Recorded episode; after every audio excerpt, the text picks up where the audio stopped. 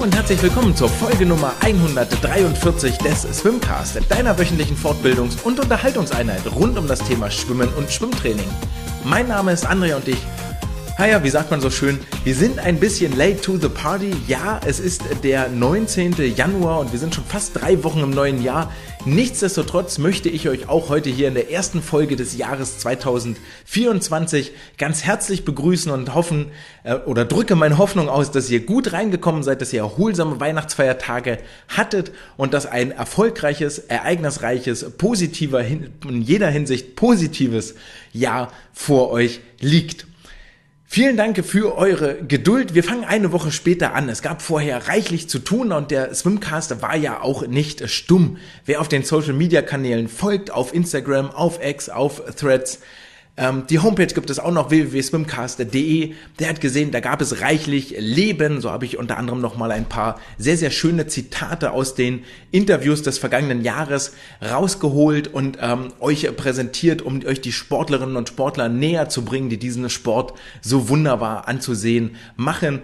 Und es gab in den vergangenen Wochen eine kleine Ehrung der besten drei Leistungen in jeder Lage, über jede Strecke auf der Lang- und der Kurzbahn Ehre, wem Ehre gebührt. Und da waren ein paar Überraschungen dabei, zu denen wir sicherlich später nochmal kommen werden. Denn bevor wir damit anfangen, möchte ich äh, unbedingt nochmal betonen, dass dieses Hörspiel stattfindet mit der freundlichen Unterstützung und mit dem Support von Speedo. Speedo ist ja nun nicht nur ein zuverlässiger Partner im Becken, sondern auch außerhalb des Beckens, wie ihr an meinem Beispiel seht. Vielen Dank für das Vertrauen, das ihr mir entgegenbringt und entgegengebracht habt. Und jetzt könnt ihr bestimmt sagen, ach ja, muss er erzählen, der kriegt ja Kohle dafür, der kriegt Geld dafür, ähm, ist alles guter Werbesprech. Das sind berechtigte Argumente und ich verstehe, wenn ihr da Zweifel habt an meiner Glaubwürdigkeit. Aber dann hört nicht auf mich, sondern hört auf äh, Schwimmerinnen, die wesentlich mehr Ahnung noch vom Schwimmen haben als ich. Und das sind Isabel Gose und Angelina Köhler, die beide bekannt gegeben haben und äh, für die bekannt gegeben wurde, dass sie ins Olympiajahr 2024 als Speedo-Athletinnen treten werden und dort als Speedo von Speedo ausgerüstete Athletinnen an den Start gehen werden.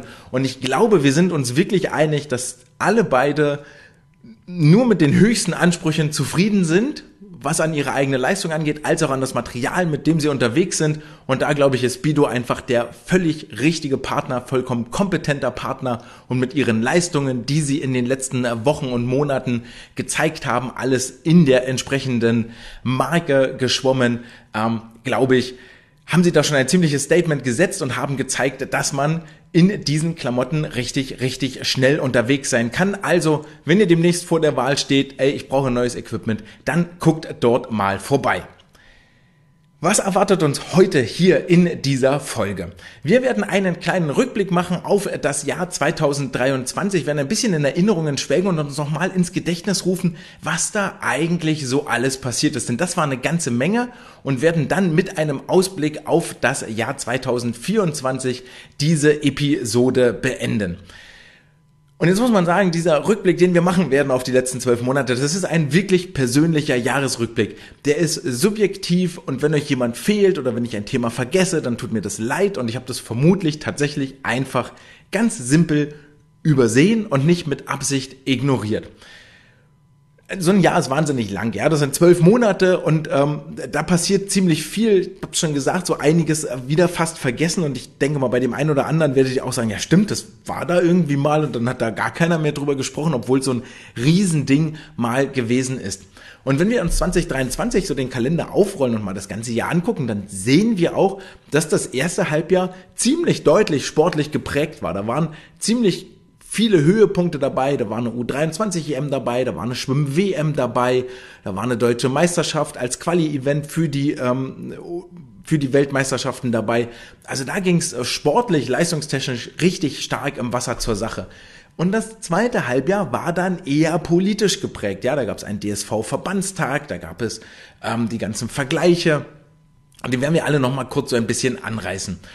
Und wenn man dann, würde ich dieses Jahr 2023, das war in Teilen sogar ein historisches Jahr und das ist schon wieder möglicherweise in den Hintergrund gerückt, aber da haben sich ähm, Sportler und Sportlerinnen in den Vordergrund geschwommen mit Leistungen, über die wir auch in den nächsten vielen, vielen Jahren noch reden werden und die Benchmarks gesetzt haben.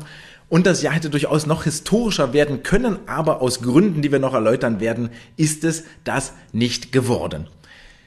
Der Rückblick auf 2023 auf Instagram habt ihr gesehen, dort habe ich die besten Listen veröffentlicht. Immer die schnellsten drei Schwimmerinnen und Schwimmer auf den jeweiligen Strecken, auf der Langbahn und der Kurzbahn. Das war wahnsinnig erkenntnisreich, durch, dort durch die besten Leistungen zu scrollen und ähm, durch die besten Listen zu gehen und dort Namen zu lesen, die man, ja, die überraschend waren, wo große Augen dabei waren.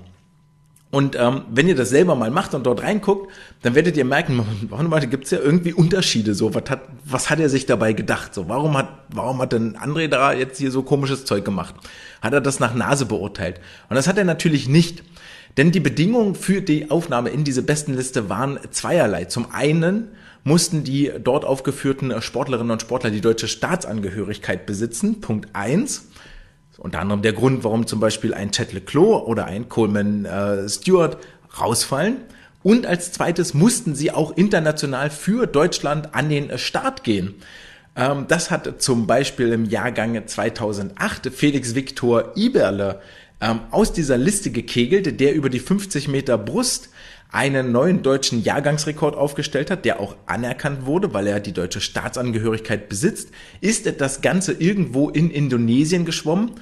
Also ist in Indonesien schon mal deutschen Jahrgangsrekord geschwommen und dann später bei den Junioren-Weltmeisterschaften in Israel auch deutschen Jahrgangsrekord geschwommen.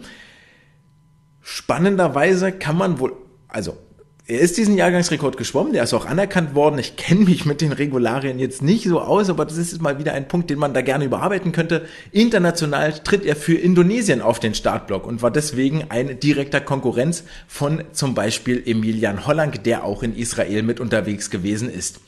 Ein zweites Beispiel war Richard Nagy, der international für Ungarn startet, aber hier auch in den besten Listen mit auftaucht. Hm, ja, und so entstehen dann eben die Listen, die dort da sind. Und ich glaube, da kann man auch relativ wenig einwenden. Das ist alles soweit gut und das meine, den ist ja das Schöne beim Schwimmen, ja, man verdient sich durch schnelle Zeiten seinen Platz in den besten Listen oder auf dem Podium. Da gibt's jetzt wenig, wo man ähm, eine, eine Kür hat oder wo, ähm, wo viele subjektive Faktoren reinspielen, sondern es gibt eine Zeit und die kann man sortieren. Bums.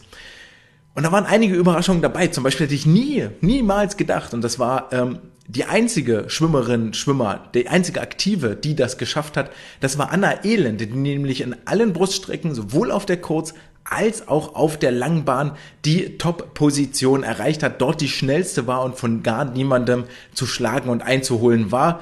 Das Ganze gelang ihr dann nochmal schlussendlich ähm, bei den, äh, beim DMS-Durchgang der ersten Bundesliga in Essen jetzt am Jahresende damit hat sie überall ihren Namen nach ganz oben auf die besten Liste gepackt. Angelina Köhler ist dann die zweite, der das auf beinahe allen Delfinstrecken gelang. Einzig auf der Langbahn musste sie Alina Bajevic den Vortritt lassen. Ansonsten auch sie mit fünf von sechs Strecken, fünf von sechs Delfinstrecken die schnellste hier unterwegs gewesen. Und es zeichnet sich noch eine andere Dominanz ab, denn auch Isabel Gose war, egal ob Lang- oder Kurzbahn, über die Kraulstrecken ab der 200 Meter Distanz prinzipiell von niemanden aus dem, mit den äh, deutschen Farben zu schlagen. Für mich eigentlich die größte Überraschung war dann wiederum die 200 Meter Rückenbestenliste, ähm, dass hier tatsächlich Lukas Mertens auf der Langbahn die Liste anführt und äh, niemand der sonst üblichen Verdächtigen, also kein äh, Christian Diener, kein Ole, kein ähm, Marek, oh, ich muss immer überlegen bei den beiden, aber bei kein Marek Ulrich ähm, ihm dort das Wasser reichen konnte, sondern er äh, Lugas dort mit seiner 200 Meter Zeit, die er bei den deutschen Meisterschaften schwamm, tatsächlich ganz oben gelandet war. War auch gar nicht so einfach von ihm da ein Foto beim Rückenschwimmen zu bekommen, aber herzlichen Dank an all die Fotografen. Es ließ sich doch noch eins auftreiben.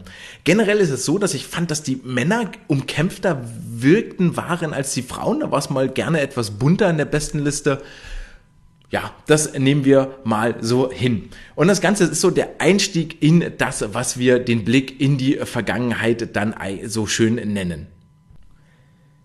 Denn das Jahr 2023 war ein ganz besonderes Jahr. Es war nahezu eine perfekte Ringparabel, in Anführungs, also ich habe da mal ein Fragezeichen hinter gesetzt, war nahezu eine perfekte Ringparabel, denn wir haben im Januar 23 angefangen mit dem DMSJ Bundesfinale und dem äh, der ersten Bundesliga DMS und haben auch das Jahr damit beendet. Es gab also dieses Jahr zwei DMSJ-Bundesfinals, also zwei deutsche Meister 2023 und zwei Mannschaftsmeister in der ersten Bundesliga 2023, weil die Wettkämpfe sowohl im Januar als auch im Dezember ausgetragen worden sind.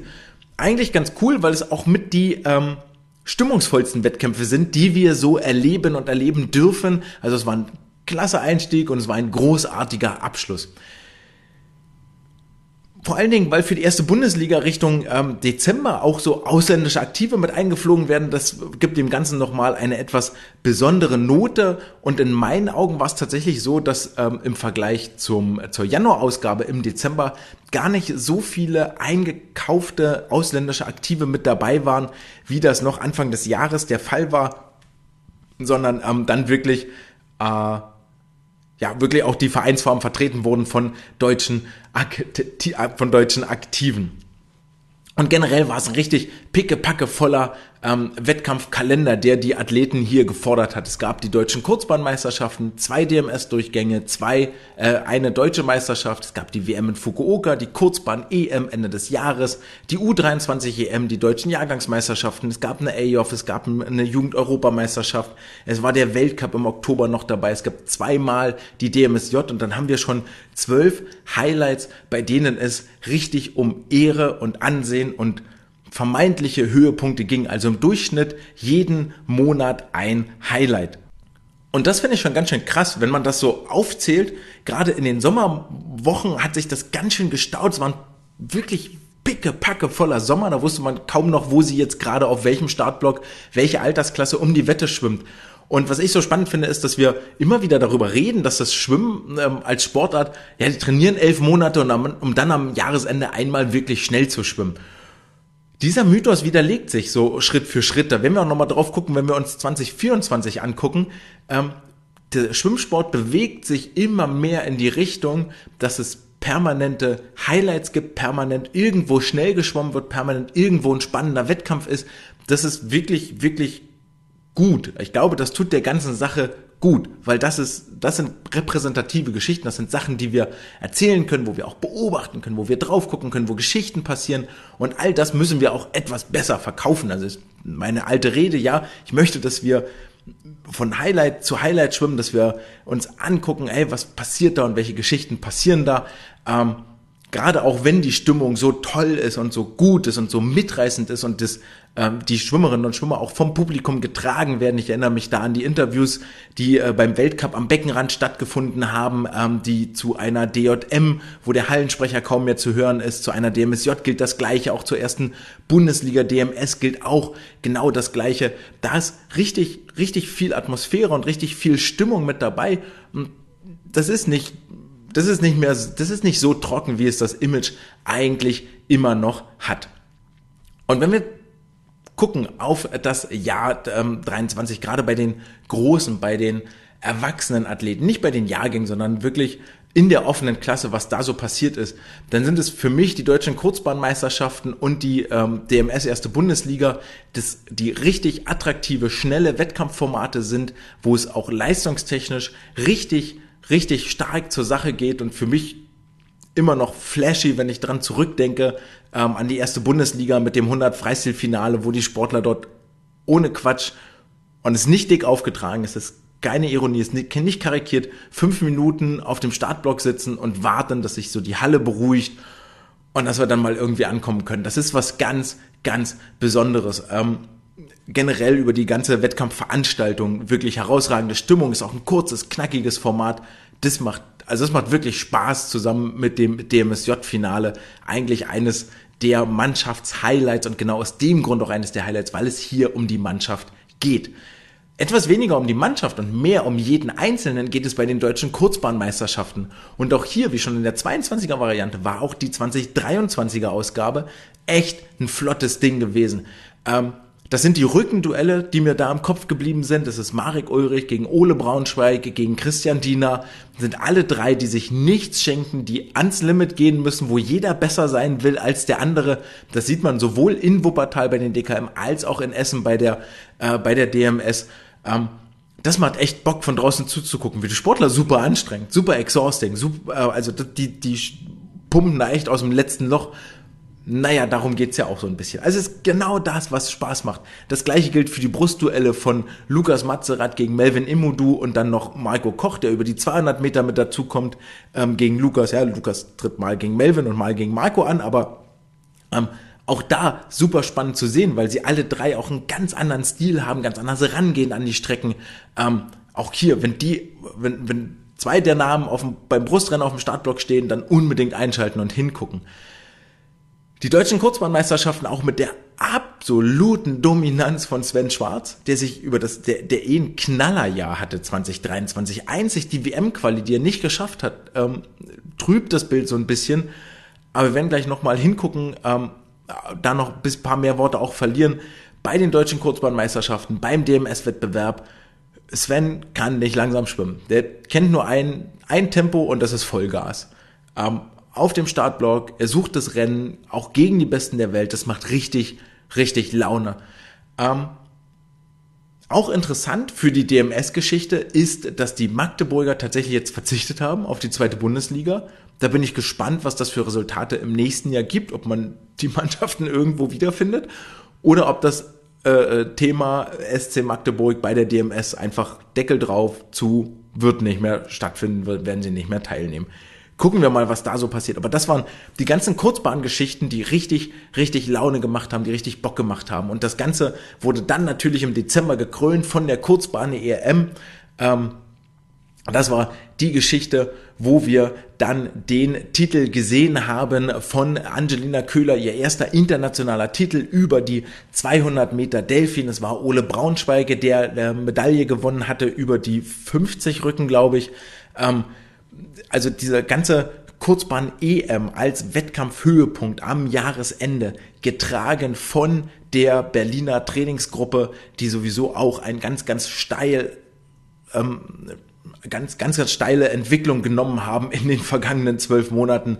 Also ging es ja wirklich Schlag auf Schlag auf Schlag auf Schlag. Nichtsdestotrotz habe ich da ein paar Fragezeichen, werden wir uns ganz am Ende mal mit anhören. Aber jetzt mit Blick auf die Kurzbahn EM ähm, kann man sagen, damit endete das Jahr 2023 prinzipiell. Es kam noch eine Bundesliga, aber ähm, es war ein freudvoller Abschluss und wenn ihr Trainerlizenz gemacht habt, dann kam das hoffentlich irgendwo mal vor. Man soll das Training immer freudvoll beenden, damit die Sportlerinnen und Sportler nach Hause gehen und Bock haben, wiederzukommen. Weil dieses freudvolle Ende ist das, was im Kopf bleibt tatsächlich. So ist es. Gilt für Vorträge jetzt nicht unbedingt. Ja, wenn ich mich 80 Minuten langweile, dann kann der Gag am Ende noch so geil sein, dann wird es ein Kackvortrag gewesen sein. Ähm, das gilt beim Training auch, aber durch diese körperliche Aktivität, egal. Wo ich eigentlich hin wollte, war, ey, nach dieser Kurzbahn-EM habe ich Lust zu sehen, was wirklich bei den Großen auch passiert. Ähm, ist den meisten noch tatsächlich ziemlich präsent. Vielleicht nochmal eine Sache kurz angemerkt. Diese Kurzbahn-EM war sechs Tage lang und wir haben schon gesehen, ähm, war auch für mich so ein Thema im vergangenen Jahr über eine JEM und eine AJOF und jetzt eine Kurzbahn-EM. Auch bei der WM hatte ich das schon angerissen. Also ich immer den Eindruck habe, die deutschen Aktiven kommen richtig gut rein in die Höhepunkte inzwischen möglicherweise bedingt dadurch, gerade bei einer WM geht mit 400 Freistil los, männlich-weiblich, mit Lukas Mertens, mit vielleicht Sven Schwarz, mit Isabel Gose.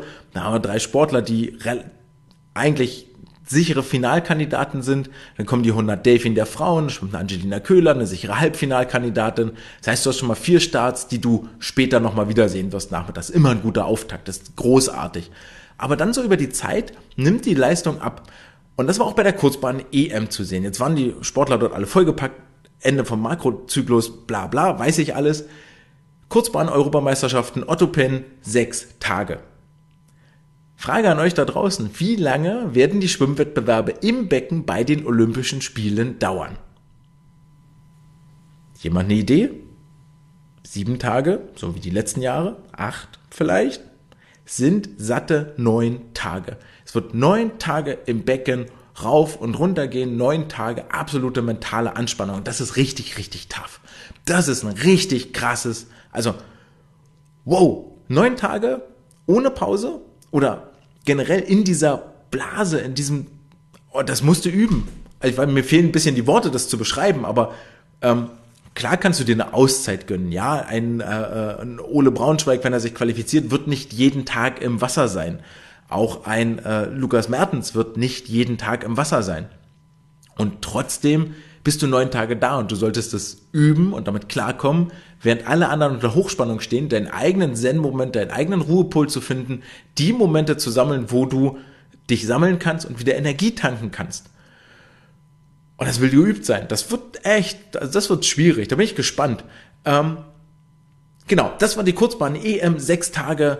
Das war, das war ein richtig guter Abschluss. Da war viel Gutes dabei, auch eine Maya Werner mit ihren äh, wahnsinnig couragierten Auftritten. Es war eine Nele Schulze, die den deutschen Jahrgangsrekord schwimmt, 100 Lagen auch ins Finale schwimmt, eine Jessie Felsner, die da mit dabei war. War wirklich sehr, sehr gut. Etwas vorher im Jahr gab es die deutschen Meisterschaften. Schaufenster für die WM-Aktiven, ähm, das Fernsehen war vor Ort und es gab echt Diskussionen, ähm, über die Interviews oder über die Präsentation der ganzen Wettbewerbe, wie sie im Fernsehen stattgefunden hat. Ich erinnere mich da noch rege dran, weil es vor allen Dingen darum ging, ey, das Interview von Anna Elend, die bei der kommenden WM dann im Wasser sein sollte, mit, den, mit dem ARD oder ZDF-Team, weil sie nicht mehr im Wasser war, weil sie sich was am Rücken getan hatte, glaube ich, war oder Oberschenkel, kriegt jetzt nicht mehr ganz genau hin, ähm, während ihr im Hintergrund eine Kim Herkle zu ihrem DM-Titel über die 200 Meter Brust schwimmt in der 2,24 und danach im Interview bei mir am Beckenrand in der Mixed Zone also wirklich hart, hart, hart mit den Tränen zu kämpfen hat. Es war auch eins der, einer der emotionalen Höhepunkte für mich dieses Jahr, so gerade wenn man die Story kennt, die da im Hintergrund ist, mit ähm, im Rollstuhl, weil beidseitiger ähm, Oberschenkelbruch, die ersten Jahre, die, oder das erste Jahr, da kann man noch einiges nachhören, auch hier im Podcast, war wahnsinnig schwierige Zeit in den USA. Und da jetzt ein 2,27 ins Wasser zu legen, das war wirklich tough und völlig zu Recht so emotional. Ähm, das Interview findet ihr noch auf meinem Instagram-Kanal, ist eins der meistgesehenen Reels, die es dort gibt, völlig zu Recht. Das war, das war für mich so das, was mich immer noch mitnimmt und catcht. Neben dem, dass sich auch bei diesen deutschen Meisterschaften auf einmal ein Ole Mats Eidam und ein Melvin Immodu richtig ins Rampenlicht schwimmen. Ein Melvin, der noch im Vorlauf über die 50 Meter Brust den deutschen Rekord bricht und das Ganze im Finale, glaube ich, nochmal exakt mit der gleichen Zeit bestätigt. Das fiel für alle so ein bisschen vom Himmel. Da erinnere ich mich auch noch, wie wir am Beckenrand so, äh, äh also wie er schwamm und dann der Blick auf die Anzeigetafel und so, oh, deutscher Rekord. Oh Mann, wir, okay, Live-Stimme, wo ist es? Hin, hingerannt und dann wollte er erst auf der anderen Seite raus, dann äh, haben wir noch irgendwen losgeschickt, um ihn wieder einzusammeln und da äh, vor die Leinwand zu zerren und sein Statement zu holen, äh, dort einen O-Ton rauszuholen. Das war echt abgefahren. Auch ein Ole Eidam, der, glaube ich, einmal Vize über die 100 Kraul und dann den Titel über die 50 Delfin holt. Irgendwie sowas war das. Da waren bloß irgendwie 10 Minuten dazwischen das war auch abgefahren, der danach auch immer noch weiter abgeliefert hat. Also das war sehr, sehr cool, ähm, da zu sehen, dass dort wirklich so ein, so, ein, so ein Durchbruch war bei den, bei den Sportlern. Eine Leonie Mertens, die sich auch bei den deutschen Meisterschaften ins Rampenlicht schwimmt, die mit wahnsinnig schnellen Zeiten völlig zu Recht sich für die U23 EM qualifizierte. Wir werden gleich nochmal kurz darauf zu sprechen kommen. Ähm, also da sind einige Gesichter aufgeploppt, von denen wir hoffentlich in den kommenden Monaten noch viel, viel mehr sehen und hören werden. Gleiche gilt für Ramon Klenz, der nach den ersten Monaten in Berlin jetzt da bei den deutschen, also im Berliner Training jetzt hier bei den deutschen Meisterschaften auch gezeigt hat, ah, mit mir ist noch zu rechnen und ich habe noch eine Rechnung offen mit den Olympischen Spielen und da soll es 2024 hingehen. Zum Abschluss, Lukas Mertens holt seinen ersten deutschen Meisterschaftstitel bei diesen deutschen Meisterschaften und hat damit jetzt genauso viele DM wie EM-Titel auf dem Briefkopf stehen und kann sich da Pokale und Medaillen in das Regal hängen. Schon eigentlich ganz spannend, dass du erst Europameister und dann irgendwann mal äh, später deutscher Meister wirst und dann vor allen Dingen nicht über deine EM-Strecke, die 400 Meter Kraul, sondern über die 200 Meter Rücken gab es hier für ihn die Goldmedaille. Es ging danach weiter nach Fukuoka zu den Weltmeisterschaften. Und hier habe ich mir nochmal ein Zitat rausgeholt, dass man vielleicht schon wieder ähm, ein bisschen nach hinten gedrängt hat und ähm, die so die, die Ambivalenz beschreibt, die Diskrepanz, in der wir uns bewegen zwischen der Außenwahrnehmung, von man von draußen drauf guckt und dem, was man eigentlich innen etwas detaillierter beleuchten sollte. Denn von außen drauf geguckt habe ich mir nochmal das Zitat von ntv.de rausgeholt, die dort schreiben, Denn sollte sich der 25-jährige Florian Wellbrock nach seinem rätselhaften Fehlstart im Becken zum Abschluss am Wochenende auf seiner Paradestrecke wie vor vier Jahren mit Gold zurückmelden, würde er sich nach dem Doppeltriumph im Freiwasser zum ersten deutschen Dreifach-Weltmeister krönen. Sollte er leer ausgehen, könnte er die schwächste deutsche Bilanz der WM-Geschichte perfekt machen. Und ich habe damals schon gefragt, ob das nicht ein bisschen schwierig ist, zu sagen, ey, wir haben die erfolgreichste WM aller Zeiten, den besten deutschen Schwimmer aller Zeiten, drei WM-Titel, noch niemand geholt. Oder wir sind die schlechteste, wir sind eine absolute Wurstnation und eigentlich Schwimmanfänger, Seepferdchenkurs, was machen wir hier eigentlich? Das schwächste deutsche Abschneiden ever. Und das ist nicht richtig. Um das nochmal, um dieses Narrativ nochmal aufzugreifen, das ist einfach falsch. Die, das WM-Team ist mit 31 Starts in diese Weltmeisterschaften reingegangen, ist von diesen 31 Starts 17 Mal ins Halbfinale gekommen, was eine ganz okaye Quote ist, das passt schon soweit. Jetzt kommt aber der eigentliche Knaller. Wer es ins Halbfinale geschafft hat, von diesen 17 Halbfinalstarts gingen 14 auch ins Finale.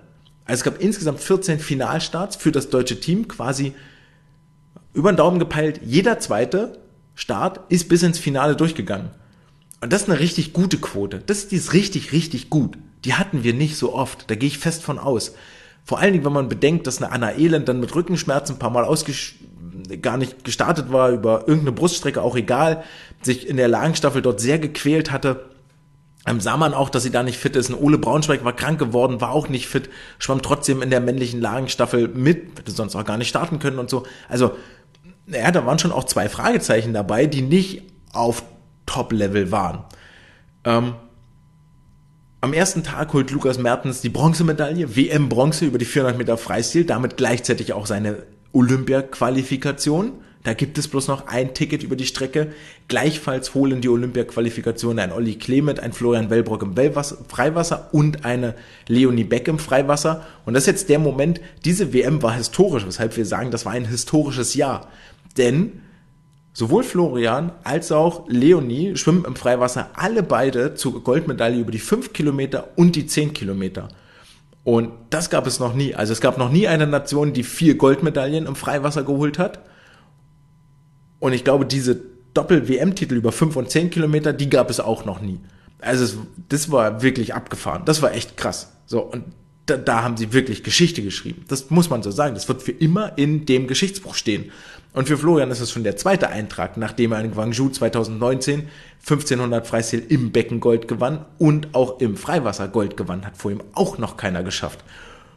Und das ist das, wo ich sage, ey, das ist abgefahren. Wir haben hier immer noch im Wasser in Deutschland, zwar seit Jahren, seit wirklich Jahren, einen, ich will nicht sagen, dass es ein, ein ein Athlet ist, der in die Schwimmgeschichte eingehen wird, wo wir auch in 40 Jahren noch sagen, das war ein richtig, das war einer, das war einer, der, der in die Top 5 gehört. Weiß ich nicht. Gibt's eine harte Konkurrenz.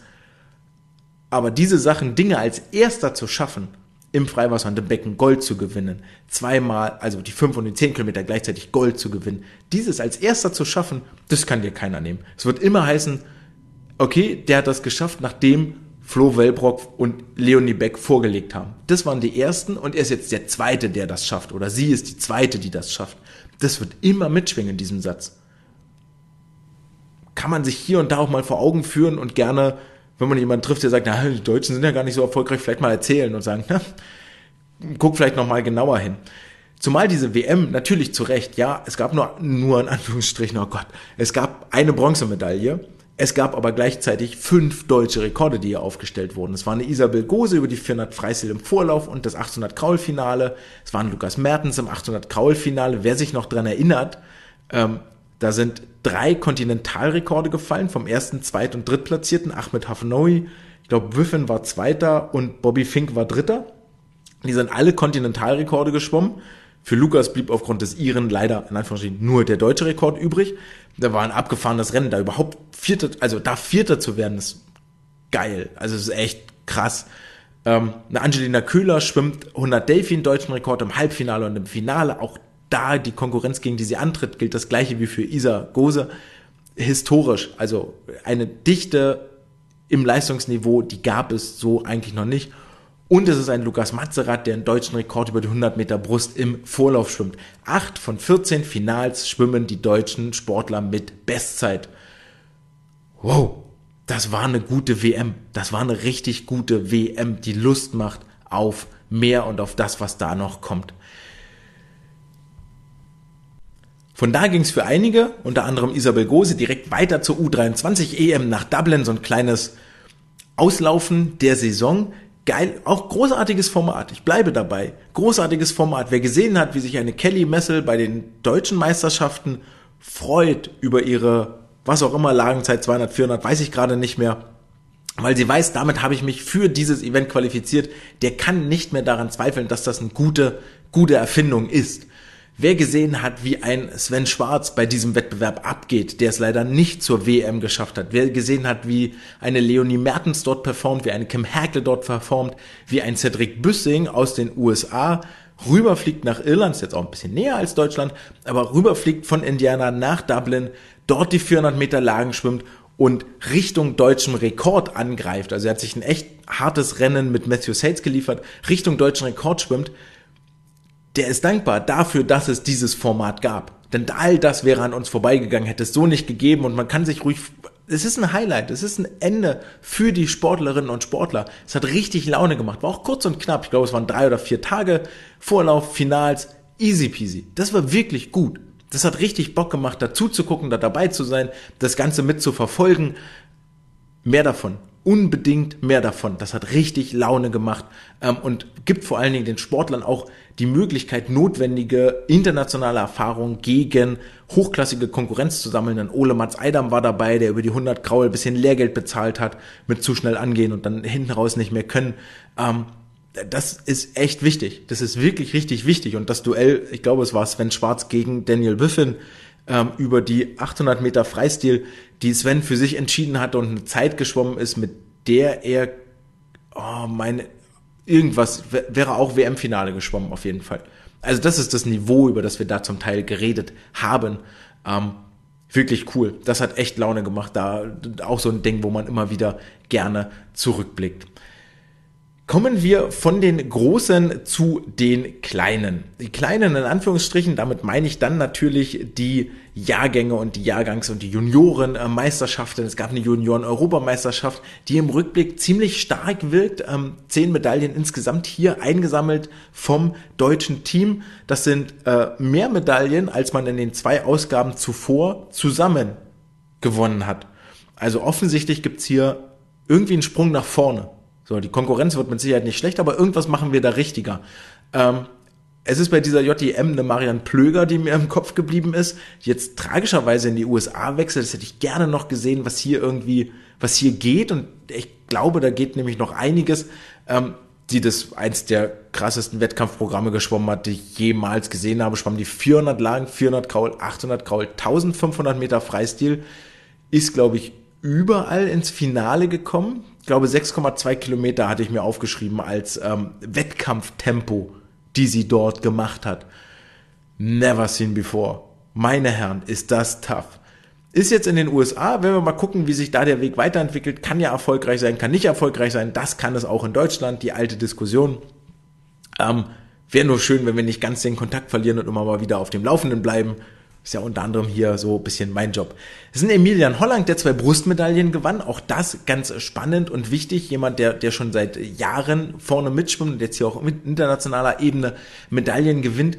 Und es gab deutsche Jahrgangsrekorde bei dieser JDM. Die nenne ich unter anderem deshalb nicht, weil Anna-Maria Börster über 50 Delfin mal wieder einen DJR geschwommen ist. Die kurzen Strecken Delfin Rücken genau ihre Paradedisziplin sondern auch, weil zwei so ein bisschen unter dem ähm, Radar geblieben sind, nämlich Lena Ludwig schwamm über die 200 Brust 1,4 Sekunden schneller als Kim Herkle damals bei ihrem DJR und ein gewisser Franz Ahnert hat den 200 Lagen DJR von Johannes Hinze aus den besten Listen gestrichen.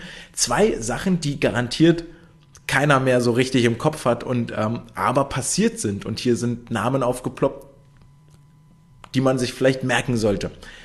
Gleiches gab dieses Jahr auch, gab viele deutsche Jahrgangsrekorde, aber noch zwei, die mir auch ähm, wichtig sind, extra noch wichtig sind nochmal zu erwähnen. Der, zwei sind von Nele Schulze.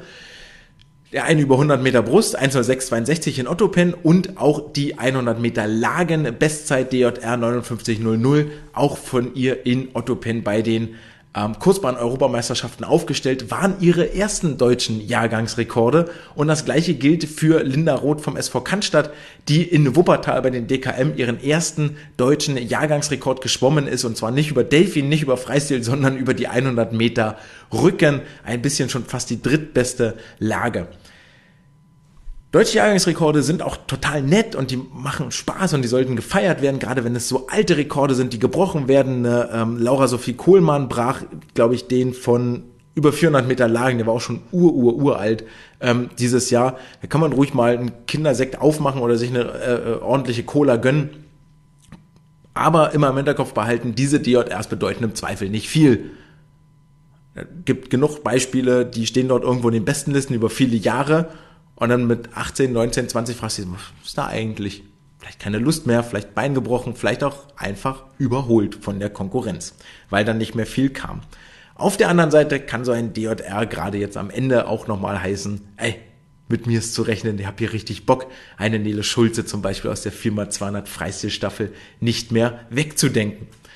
Ebenfalls nicht mehr wegzudenken aus den Jüngeren, ähm, wenn wir nochmal beim European Youth Olympic Festival in Maribor sind, ähm, da ging es viele Tage, oh, das war sehr, sehr lang, ich erinnere mich dann noch, ähm, zur Sache bei den jüngsten Sportlerinnen und Sportlern international. Ähm, gab auch ein schweres Unwetter, ich glaube zweiter Tag oder dritter Tag war das da richtig in die ähm, Schwimmhalle reingeregnet. Das sind dann so Bedingungen, die man in anderen Ländern dann auch mal vorfindet bei so internationalen Höhepunkten. Ganz spannend. Ansonsten sieht das echt nach einer großen Party aus mit so viel DJ am äh, äh, bei der Eröffnung, bei der bei der beim also gibt eine Eröffnungsfeier, gibt eine Abschlusszeremonie mit viel DJ und Tanzen und dann bist du da als weiß ich gar nicht, 14, 15, 16 sind die da, glaube ich, alt, bist du da mit nur Gleichaltrigen und hast da die Woche deines Lebens und am Ende tanzt du noch ein bisschen. Richtig nice, richtig cool. Ähm, vor allen Dingen, wenn du dann, und ein Name, der nochmal auftauchen wird jetzt an dieser Stelle, ist Linda Roth, die als erfolgreichste Sportlerin da unterwegs war. Zwölf Starts in fünf Tagen, hat sechs von neun deutschen Medaillen gewonnen oder war daran mit beteiligt, auch bei den Staffeln mit dabei und war gemeinsam mit Subey Biltav, der auch aus der gleichen Region vom SV Cannstatt kommt, ähm, eigentlich eine der tragenden Säulen dieses deutschen Teams. Und in der Summe muss man dann eigentlich sagen, über diese Jugendveranstaltung, über JDM und AOF gab es viele deutsche Jahrgangsrekorde, die bei der DJM noch ein bisschen Mangelware waren, auf dem gleichen Niveau wie die letzten Jahre, aber offensichtlich einen Trend verdeutlichen, der da sagt, ähm, deutsche Jahrgangsmeisterschaften ist cool, so wollen wir schon gewinnen und wollen wir auch schnell sein, wenn das passiert, ist geil. Aber der Höhepunkt liegt woanders, nämlich bei einer JDM und bei einer, bei einer AOF. Und da wollen wir richtig schnell sein. Da wollen wir das Beste abliefern. Und das scheint den Sportlerinnen und Sportlern auch tatsächlich zu gelingen. Und es führt mich eigentlich dahin, dass ich überlegt habe, wann denn so meine Top-Sportlerinnen oder Sportler des vergangenen Jahres an, wenn ich 2023 das Schwimmjahr mit Erfolgen zusammenfassen müsste oder mit positiven Entwicklungen, mit positiven Namen, wen würde ich dort nennen, wer würde mir einfallen? Und es soll jetzt hier echt kein, kein Ranking sein, aber immer so ein bisschen Name-Dropping und sag, okay, wa warum eigentlich? Da haben wir jetzt schon über einige geredet. Lukas Mertens, der WM-Bronze gewinnt 400 Freistil. Eine Linda Roth habe ich genannt. Eine Laura Kohlmann, die den DJR 400 Lagen schwimmt, habe ich genannt. Ich habe eine Angelina Köhler genannt. Ich habe eine Isabel Gose genannt. Auch hier vielleicht nochmal verdeutlichen, egal wo sie auf dem Startblock war, jeder WM-Start ist ein Finale, EM-Start ist ein Finale, quasi seit Jahren. Diese Konstanz ist absolut, absolut beeindruckend. Und es geht immer ein bisschen unter im Pressespiegel, weil am Ende keine Medaille rauskommt. Und das finde ich so schade, weil äh, Konkurrenz ist Katie Ledecky, Ariane Titmus, eine Summer McIntosh kommt noch mit dazu und noch irgendjemand, den ich vergessen habe. Also es ist ähm, historische Konkurrenz, das Wort ist heute schon ein paar Mal gefallen, aber so ist es halt leider. Wir müssen uns nicht darüber unterhalten, dass Katie Ledecky eine, eine All-Time Kraulschwimmerin ist. Eine, die, wenn du Kraulschwimmen im Duden nachguckst, dann steht dort Katie Ledecky und ihr Bild daneben. So ist es halt. Ähm, Ariane Titmus gilt fast das Gleiche, die arbeitet sich auch dorthin. Das ist die Konkurrenz für Isa und dort Vierte zu werden, Fünfte zu werden, konkurrenzfähig zu sein, im Finale zu sein, zu den Besten der Welt zu gehören, zu den Besten Europas zu gehören, seit Jahren, ist Hut ab. Das ist eine groß, groß, großartige Leistung. Eine Karriere, wo man wahnsinnig stolz sein kann. Sportler, die mir weiterhin einfallen, Melvin Imudu, der sich nach vorne geschwommen hat mit Ola Eidam, ein Lukas Mazerat, der erstmals unter 59 Sekunden schwimmt, ein Sven Schwarz, hinlänglich genannt, müssen wir nicht mehr drüber reden, ähm, hat sich ganz nach vorne geschwommen. Sportler, die wir noch nicht genannt haben, ist zum Beispiel ein Arne Schubert, der eine wahnsinnig schwere Saison hatte, viele Krankheiten, ähm, deswegen auch bei den deutschen Meisterschaften nicht am Start war, bei der DJM dann aber dabei war, beim Höhepunkt dann wieder ein bisschen krank war ähm, liefert trotzdem immer wieder ab, wenn er auf dem Startblock ist. Dann bin ich gespannt, was da dieses Jahr noch passiert. Ähm, es ist ein Joscha Salcho, der aus Australien eingeflogen kam für die DMS und eine Ausstrahlung hat und ein Selbstverständnis. Auch in, in Japan richtig schnell unterwegs war, jetzt schon auf der Langbahn. Eine Zeit, die nicht in der deutschen Messe ist, deswegen also egal. Ähm, der, der sich echt, der weiß, was er kann. Und er macht richtig Progress. So, ich glaube, da geht richtig was ähm, ähm, international dieses Jahr. Es ist eine Maja Werner, die nicht nur bei einer Kurzbahn-EM gezeigt hat, wie es international ausgehen, aussehen kann, dass sie da keine Angst hat, sondern auch bei einer deutschen Kurzbahnmeisterschaft mit so viel Mut und so viel Herzblut auf dem Startblock stand und dass die 400 Kraul auch geschwommen ist, dass das, ähm, dass wir gespannt sein dürfen, was da wohl noch passieren wird in den kommenden ähm, Monaten und Wochen. Und zu guter Letzt ist natürlich auch eine Alina Bajevic, an die man immer denkt und an, wo es tatsächlich auch schwer ist, keinen Hype-Train auf die Schiene zu setzen und dann so einen All-or-Nothing-Modus zu verfallen. Naja, die Kleine ist jetzt schon so gut mit 15, nur auch keine 13 mehr, ja, aber mit, mit 15, die sie wird dieses Jahr, ähm, sie wirklich schon sehr, sehr gut und hat auch nochmal richtige Schritte gemacht, wie ich finde. Die Olympia-Quali ist ein Thema, werden sie drüber reden. Seien wir ehrlich, ist jetzt kein, kein, ist jetzt kein Beinbruch, wenn es nicht wird, wenn sie das nicht schafft. Da gibt es genug andere Highlights. Es wird irgendwo auf der Agenda sein. Und müssen wir gucken, was passiert. Es sind auch die USS-Athleten, Anna Elend, Raphael Miroslav, die alle dem ja sportlich ihren positiven Stempel aufgedrückt haben. Damit dann auch genug des sportlichen Rückblicks. Machen wir noch einen kurzen politischen Rückblick. Ähm, den möchte ich wirklich kurz halten, weil es gibt da im Wesentlichen nur, äh, ist egal. So. Wir haben beim DSV gesehen, ey, wird ein bisschen knapp die kommenden Jahre mit dem Geld. Ja, wir überweisen äh, Thomas Koschilgen 300.000 Euro, wir überweisen, äh, wir, doch äh, Jan Hempel überweisen wir 600.000 Euro, Koschilgen auch 600.000 Euro. Das sollte sich ja beides so im gleichen Bereich bewegen. Ha, wird vielleicht schwierig mit dem großen Buffet beim nächsten Verbandstag. Verbandstag war eh ein schwieriges äh, Feld, ja, da ging es ähm, wohl hoch her, es wurde hitzig diskutiert. Ähm, man ist da nicht so ganz glücklich damit, es gab wieder keine Beitragserhöhung, man weiß nie so genau, wo das Geld herkommen soll, dafür soll das Ganze hauptamtlicher werden. Also es sind viele Weichen gestellt worden. Jetzt müssen wir da auch vielleicht nicht nur eine Dreisine draufsetzen, die uns irgendwo hinbringt und wo fünf hinten gegenhalten und ziehen, sondern vielleicht schustern wir mal einen ordentlichen Zug zusammen und machen uns Gedanken, wo denn diese Schiene hingehen soll und wie wir die befahren wollen. Das wäre irgendwie traumhaft. DSV, Deckel, Deckel drauf, wir haben immer noch keinen Bundestrainer, aber da redet ja inzwischen auch keiner mehr drüber, kann man sowieso nicht leisten. Wenn die Gelder da vom BMI und vom, vom Bund kommen, zahlt ja gar nicht der DSV aus seiner Haushaltskasse. Äh, nichtsdestotrotz läuft im Moment ganz gut, wenn halt Bundestrainer eh schwieriges Feld. So, Bums. Viel spannender und ein gescheitertes historisches Jahr, jetzt ja nur zurück, 40 Minuten her, an den Anfang, ja, ein historisches Jahr, das noch hätte historischer werden können. Wie hätte es denn noch historischer werden können? In Berlin beim Weltcup war Historisches geplant. Weiß nicht, ob das noch jemand präsent hat. War im Oktober, ist gar nicht so lange her.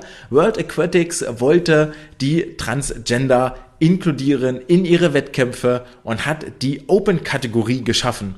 Nämlich für all diejenigen, die sich weder dem weiblichen noch dem männlichen Geschlecht zugehörig fühlen, die hätten für die Open-Kategorie beim Weltcup in Berlin melden können. Hat keiner gemacht. Mist. Blöd. Immerhin hat man sich die Blamage erspart, dass irgendwie noch, also man hat es rechtzeitig vorher kommuniziert, dass da wohl keiner kommen wird, deswegen sind auch viele Presseakkreditierungen und Fotoakkreditierungen liegen geblieben. Genau das ist vermutlich das Problem, weshalb sich dafür keiner gemeldet hat. Wir haben da hinlänglich drüber geredet. Dieses Thema Inklusion, Transgender, das ist noch nicht vorbei. Da wird noch etwas passieren müssen. Also vor allen Dingen muss man sich da Gedanken machen, wie das wohl vonstatten gehen soll. Es wird hoffentlich auch gemacht und etwas substanzieller, als das hier mit dieser Hauruck-Aktion in Berlin geplant war. Denn wie schon gesagt, idealerweise fragst du erst 50 Leute, hättet ihr Lust, als Speerspitze voranzugehen? Dann hast du Glück, dass vielleicht acht 16 Ja sagen, kriegst du also ein oder zwei Läufe voll, die dürfen dann 100 Meter Kraul schwimmen, kriegen eine Medaille umgehangen, haben ihr Namen in den Geschichtsbüchern verewigt und man hat das wirklich mal losgetreten. Aber du hast vorher überhaupt erstmal das Interesse abgefragt, denn jetzt sieht es so aus, das Interesse gibt es gar nicht. Für mich immer noch aus dem relativ einfachen Grund, Männer, die sich im falschen Körper fühlen, machen eine Therapie, psychologisch, hormonell, schwieriger Prozess, ist nichts, wo du heute aufwachst und denkst, nächste Woche bin ich dann gerne eine Frau. Es dauert Jahre und es ist nicht einfach, große Schmerzen. Ähm, und fühlen sich dann aber auch als Frau. Sie möchten als Frau wahrgenommen werden und nicht als Open. Das ist das Problem an dieser Stelle. Ähm, und deswegen, ja, da gibt's noch einiges zu diskutieren und ist in meinen Augen sportlich echt, also ein richtig, richtig kompliziertes Thema. Und dann gab es noch äh, vom Weltverband Anfang des Jahres Regeländerungen, über die auch keiner mehr redet. War ein großer Aufschrei damals und da habe schon versucht, damals auch im Podcast zu beschwichtigen und zu sagen, ich sehe das noch nicht, dass das jetzt hier die große Revolution ist. Ihr dürft beim Rückenanschlag abtauchen für die letzten fünf Meter. Muss kein Körperteil mehr über Wasser sein beim Anschlag. Macht irgendwie aber auch keiner. Also habe ich international jetzt nicht gesehen, dass das so ein Riesending ist. Und der Brustbeinschlag muss auch nicht mehr horizontal ausgeführt werden, sondern nur noch in einer Ebene. Die darf aber auch schräg sein, also nicht parallel zur Wasseroberfläche. Naja gut, das war von vornherein gar nicht als Leistungssprung ähm, vorgesehen. Aber dieser Rückenanschlag war schon ein bisschen verkauft und boah, jetzt wird's noch mal ein bisschen schneller. Ich habe Zweifel, zumal das irgendwie keiner so praktiziert. Das war es an der Stelle eigentlich aus der ähm, politischen Sicht, Verbandsrückblick äh, Sicht reicht für mich auch. Wir sind hier wegen des Sports und nicht, weil wir uns groß mit Politik umplagen wollen. Und deswegen gibt's noch die äh, Kategorie Überraschungen und Storylines. Und Überraschungen waren für mich ganz klar die Auflösung in Eckers-Ulm. Bam, puff. Ey, mach mal nicht mehr. Dicht hier die Profiabteilung. Schluss, aus, Ende. Übrigens, ab morgen könnt ihr euch was Neues suchen. Das war so ungefähr die Aussage. War Mai 2023 und dann steht ein Ramon Klenz, ein Bente Fischer, eine, äh, eine Bente Fischer, ein Henning Mühlleitner auf einmal. Machen wir jetzt? Kein Trainer, keine Infrastruktur? Habe ich mir anders vorgestellt, hätte ich gerne anders gehabt. Sind inzwischen alle in Berlin angekommen, okay.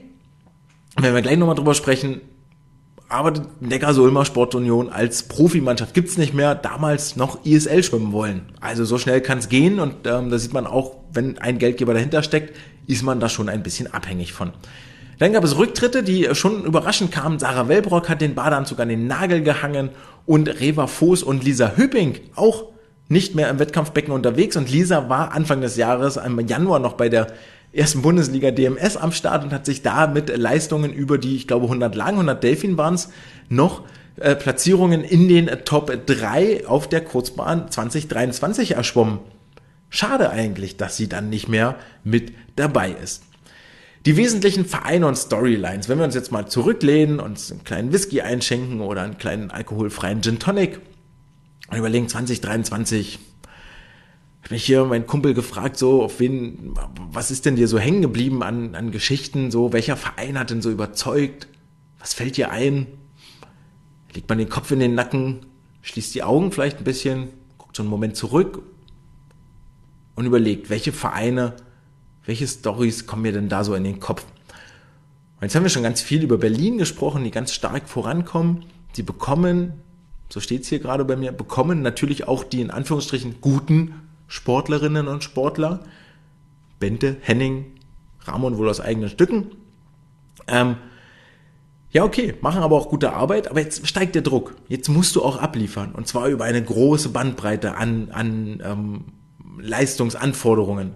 Ja, ein Henning über die 400 Meter Freistil, eine Bente über die 200 Meter Brust, eine Angie über die 100 Meter Freistil, eine Nele über die 200 Meter Freistil, ein Ramon über die 200 Delfin über die 200 Lagen, ein Ole über die 100 Meter Rücken.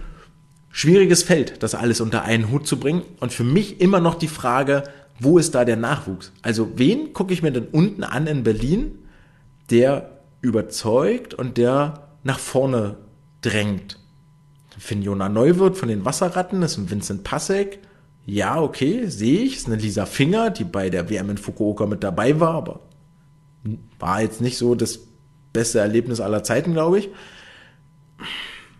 Und dann weiß ich es schon fast gar nicht so ganz genau. Also dann fehlt mir schon fast die Fantasie. Da, da muss was passieren. Also da müssen, da, da müssen sie gucken, dass sie jetzt eine Basis rankriegen, die auf diesem Nährboden und Ole, alles wahnsinnig kommunik kommunikative Athleten dort oben in der Topgruppe, ähm, die auch die Sportler mitnehmen, den Nachwuchs, dass da welche nachkommen. Das ist das Fragezeichen, was ich da tatsächlich im Moment habe.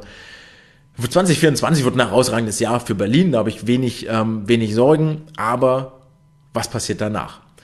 Die Potsdamer entwickeln sich sehr stark mit ganz viel Fokus auf Race Pace. Das war auch, ähm, das war zu sehen. Haben auch eine richtig starke Gruppe nochmal mit Ole Eidam, mit Christian Diener, Melvin Immodu, Leni Wendrich, Alex, äh, Aaron Leupold, Jan Malte Gräfe und dann habe ich bestimmt noch jetzt zwei oder drei vergessen. Nehmt's mir nicht übel da will ich sehen, was da in den kommenden Jahren passiert, denn da geht noch einiges und ob Christian Diener tatsächlich die Olympia-Quali schafft. Dort sind jedenfalls für mich im Moment gute Anlagen, gute Ansätze, die da passieren, auch sehr von den einzelnen Personen, von den Trainern abhängig. Nicht, dass da jetzt strukturell das ganz große Umdenken stattgefunden hat, aber für jetzt aktuell wirkt das äh, tatsächlich positiv auf die Leistungsentwicklung.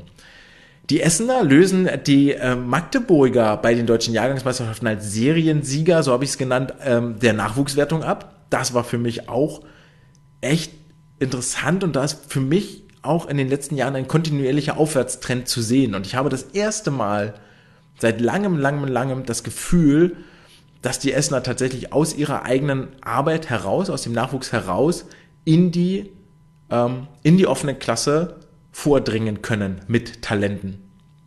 Und da drücke ich alle Daumen, dass das auch passiert und dass das so sein wird. Die SSG sah Max Ritter hat große Sprünge gemacht mit einem Michael Raje, mit einem Lukas Fritzke, mit einem Leo Baumann, eine Lena Schirmer, die sich in der deutschen Spitze festsetzen im Jahrgang und so langsam auch in die offene Klasse damit vor stoßen, was es dort aktuell zu erzählen gibt im Saarland. Da haben wir Jan Wolfgarten nächste Woche im Interview. Dann ist es die Stuttgarter Trainingsgemeinschaft, SV Region Karls, äh, SVR Stuttgart ist es, glaube ich, und der SV Cannstatt, die dort zusammen in einer Gruppe irgendwie trainieren. So ganz habe ich das Konstrukt noch nicht durchdrungen, aber ähm, sind auf jeden Fall keine Einzelvereine, sondern die da auch zusammen eine Trainingsgemeinschaft bilden. Das trägt Früchte. Das sieht man, da passiert richtig was. Und der Leipziger Nachwuchs ist echt ganz gut. Zweite Jahr in Folge bei der DMSJ überzeugt, aber die Spitze, oh, die wird sich strecken müssen. Da sind einige dabei, ähm, für die ist es vielleicht schon die letzte Chance Richtung Olympia, Richtung internationaler Höhepunkt, Richtung internationales Highlight. Da will ich sehen, was da geht und ob ähm, auch ein Frank Embacher möglicherweise in der Lage ist, sich ähm, anzupassen an das, was international aktuell gefordert wird. Denn da fehlt mir doch so ein bisschen, na, da fehlt mir, da fehlt mir, da fehlt's mir einfach im Moment. So ganz stumpf. Also da fehlt mir Spritzigkeit, da fehlt mir die Explosivität, da fehlt mir ähm, die, die Grundgeschwindigkeit einfach, so die ganz einfache Grundschnelligkeit. Die sehe ich da nicht im Vergleich zu den anderen. Ähm, kann alles noch kommen. War jetzt nicht das Halbjahr, wo man da richtig überzeugen muss. Das kommt jetzt in den nächsten Monaten. Aber wir werden gleich drüber reden, wie viel Zeit da wohl noch ist, nämlich im Ausblick auf 2024. Der Ausblick auf das kommende Jahr gestaltet sich wie folgt. Wir werden im Februar die WM in Doha haben. Wir haben im April, also schon in drei Monaten, die Olympia-Quali, die deutschen Meisterschaften in Berlin. Wir haben im Mai deutsche Jahrgangsmeisterschaften. Wir haben im Juni die deutschen Meisterschaften im Schwimmmehrkampf. Da werdet ihr meine Stimme für drei Tage am Beckenrand hören. Die Ausschreibung ist inzwischen veröffentlicht. Dann haben wir parallel zu den Schwimm-Mehrkampfmeisterschaften die Europameisterschaften in Belgrad. Dann haben wir im Juli bis August die Olympischen Spiele in Paris.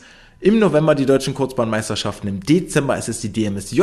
Und dann eine Woche später im Dezember die als Jahresabschluss die erste Bundesliga der deutschen Mannschaftsmeisterschaften.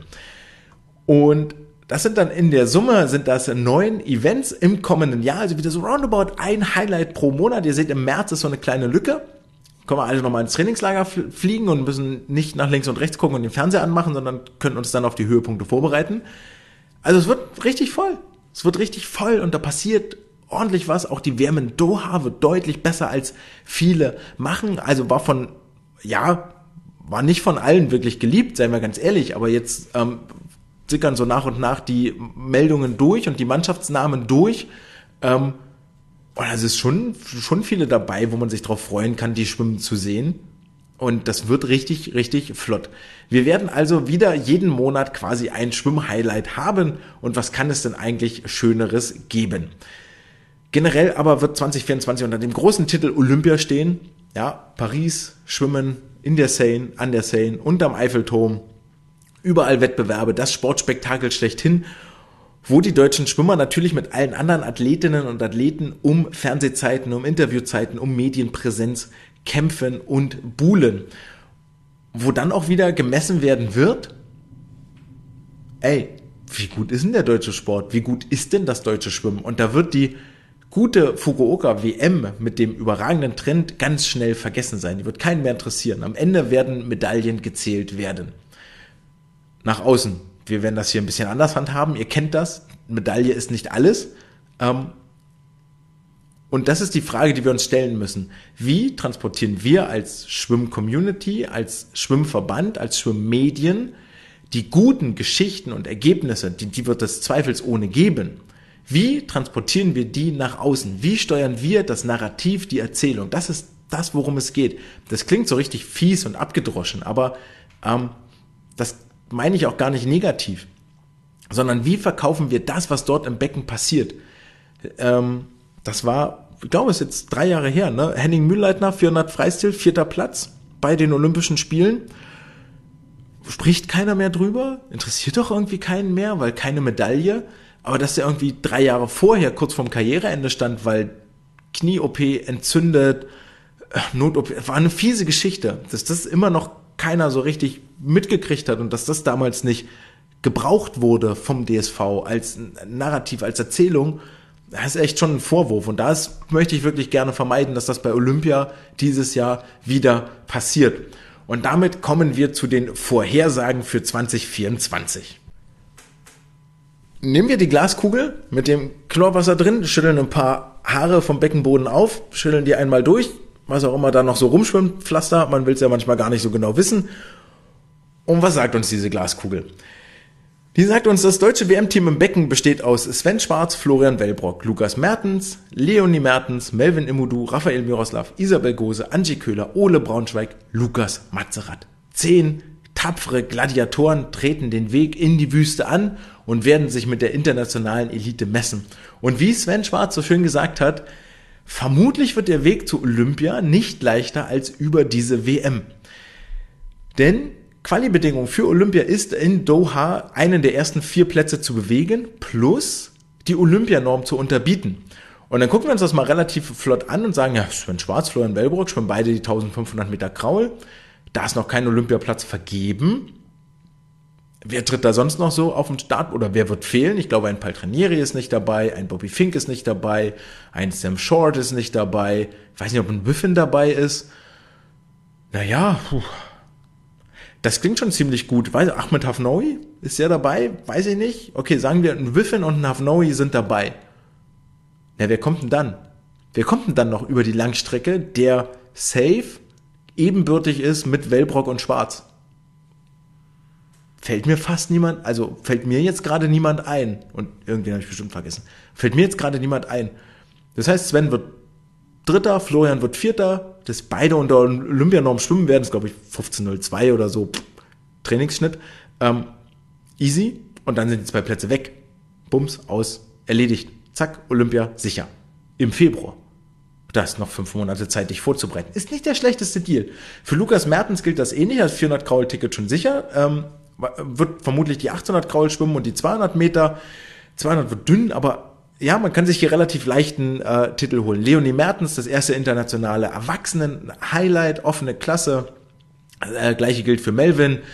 Raphael wird nochmal Wettkampferfahrung sammeln wollen. Also da, das wird eine starke WM, die in der Spitze auch richtig schnell sein wird. Ähm, aufgrund des Inter der internationalen Namen, die dort mit dabei sind, wird über jede Strecke wird es ein, zwei absolute Ausnahmeathleten geben, die mit da sind. Ähm, natürlich nicht vergleichbar mit Olympia, aber es wird schon wirklich ansehnlich sein. Ähm, naja, und das ist Platz 4 für die meisten gar nicht so weit weg. Eine Angie Köhler kann schon ihre Olympia-Quali einsacken. Für einen Lukas Mazerat halte ich das nicht völlig abwegig. Eine Isabel Gose kann ihre Olympia-Quali dort einsacken. Ähm, ein Raphael Miroslav vielleicht auch. 200 Graul-Konkurrenz ist ja immer tough. Kenne ich mich jetzt nicht aus. Also ich kenne da Namen, ich weiß nicht so genau, ob die jetzt da sind oder nicht. Ähm, ja, also da geht einiges. Und würde jetzt fast sagen, meine Prediction ist, meine Vorhersage, Trommelwirbel, der DSV wird diese WM in Doha mit mindestens einem Weltmeister oder einer Weltmeisterin verlassen. Und trotzdem wird es heißen, ja, die WM war ja schwach, also nicht vom DSV, nicht von uns hier, das ist schon klar, aber eine FAZ oder eine Sportschau wird vielleicht schreiben, ah, puh, ja, die ganz großen Namen haben ja gefehlt. Werden wir gucken, was das war, was das wert ist. Erst bei Olympia zählt es wirklich. Das ist meine, meine Vorhersage. Wir werden mindestens einen Weltmeister, eine Weltmeisterin stellen und trotzdem wird es, wird die Erzählung in den übergreifenden, überregionalen Medien sein, ja, war ja fast keiner da und die großen Namen haben gefehlt. Olympia wird der Maßstab. Trotzdem, Weltmeister kann ja dann keiner mehr nehmen und der Weltbeste zu sein, musste erstmal machen. Dann gucken wir doch mal, was ist denn vielleicht bei Olympia möglich? Und das ist schwer, schwer, schwer vorherzusagen. Ich, will ich mich hier so weit aus dem Fenster lehnen? Haben wir den Fall aufgemacht und am Ende steinigt mich vielleicht. Ich mach's mal richtig mutig, ohne Druck aufzubauen. Aber ich mache es richtig, richtig mutig und sage, wir gehen mit zwei Beckenmedaillen aus diesem Olympiabecken hinaus. Und zwar einfach aufgrund der Tatsache, dass wir über Jahre jetzt gezeigt haben und Sportler und Sportlerinnen geformt haben, die internationalen Standards nicht nur genügen, sondern in diesen Situationen über sich hinaus wachsen können. Wir haben die WM in Fukuoka besprochen, mit all den deutschen Rekorden, mit den Bestzeiten im Finale, mit den, mit den ähm, Finalteilnahmen, mit der schieren Anzahl, mit der Tatsache, dass wir, dass die Athletinnen und Athleten mit der Konkurrenz, mit den internationalen Konkurrenten mithalten können. Das ist ein Lukas Mazerat, der die Erfahrung hat auf der großen Bühne, der für mich nicht völlig chancenlos ist im Medaillenrennen. Es ist ein Lukas Mertens, der gezeigt hat, dass er international Medaillen gewinnen kann. Es ist eine Isabel Gose, die schon mit einer EM-Bronzemedaille rausgegangen ist. Jetzt hier aber, nochmal, es ist eine Katie Ledecky, Summer McIntosh, Ayan Titmus, Li Bingji, äh, Anastasia Kirpischnikova, gegen die sie antritt schwierig. Ich halte das für sehr, sehr schwierig. Nicht unmöglich, um Gottes Willen nicht. Nicht unmöglich. Aber für sehr, sehr, sehr, sehr schwierig. Ich glaube, sie hat mit die größte, das größte Feld zu besiegen. Also wenn ich mir so ein, so ein Power-Ranking aufstellen müsste, dann ist das das mit Abstand stärkste Feld eigentlich. Ähm, wir gucken, wohin das führt. Ist ein Sven Schwarz, der mit Sicherheit nicht chancenlos ist im Rennen um die Medaillen, der immer ein Racer ist und gezeigt hat, ey, ich will immer abliefern, der, der nie sich an der Konkurrenz orientiert, sondern immer an sich selber. Und es ist eine Angelina Köhler, die auch klar gemacht hat, ich kann gewinnen, ich kann richtig gut sein. Und damit reden wir über zwei, vier, über sechs Namen, die wir im erweiterten Medaillenkreis sehen. Boah, lass, bitte lass zwei davon stechen. Come on, so. Das muss doch gehen. Also, ich bin da echt zuversichtlich und optimistisch. Wirklich. Wirklich, wirklich, wirklich. Und mit diesem kleinen Hoffnungsschimmer machen wir den Deckel drauf auf diese Episode. Denn wir haben gehört, 2023 war ein Jahr in Bewegung. Es sind viele Sportlerinnen und Sportler, die sich ins Rampenlicht geschwommen haben. Es sind viele Weichen ähm, Verband, die gestellt worden sind. Und jetzt ähm, möchte ich sehen, was in 2024 und bin da voller Vorfreude drauf, mitzuerleben und mitzufiebern, wie sich all diese Aktiven entwickeln, was sie erleben auf ihrer Reise durch die Schwimmbecken der Welt und wie sie ihre Ziele erreichen oder, auch das ist Sport, darüber müssen wir reden, ihre Ziele eben nicht erreichen. Man kann scheitern an Zielen. Und ich sage bewusst nicht, jetzt habe ich doch gesagt, scheitern. Ähm, also man kann scheitern, man kann Ziele nicht erreichen. Aber scheitern klingt immer so nach alles oder nichts. Scheitern klingt nach, ja toll, was habe ich jetzt davon? Und selbst wenn du die Olympia-Quali nicht schaffst, selbst wenn du ähm, was auch immer nicht erreichst, du hattest das Ziel und du bist diese Reise gegangen, du bist diesen Weg gegangen, du gehst auf gar keinen Fall mit nichts aus dieser Geschichte raus, sondern mit wahnsinnig vielen Erlebnissen, Erinnerungen und Geschichten, auch wenn das Ende vielleicht nicht so war, wie du es dir vorgestellt hast, oder die Zwischenetappe nicht so war, wie du dir das vorgestellt hast, hast du immer noch wahnsinnig viel gelernt und Erfahrung gesammelt. Und durftest Sachen erleben, die andere nicht erleben durften und nicht so mitmachen durften. Du hast alles gegeben und dieser Moment, alles zu geben und vielleicht auch zu sagen, okay, mehr war nicht drin, das ist das, was ich kann, Das bedeutet echt viel. Das bedeutet richtig, richtig viel. Und all das möchte ich in 2024 und darüber hinaus euch erzählen, euch verkaufen, damit wir alle zusammen das erleben und mitfiebern und uns mitreißen lassen von dem, was das Jahr dort sportlich bringen mag. Das werden wir dann nächste Woche wieder machen mit einem Interview, was kommt in zwei Wochen. Dann werden wir den ersten Wettkampfrückblick machen auf den Januar, was da so alles passiert ist und dann auch schon Richtung WM in Doha gucken. Bis dahin sage ich, bleibt gesund und wünsche euch jede Menge Spaß im und am Wasser. Das war's für heute. Ciao!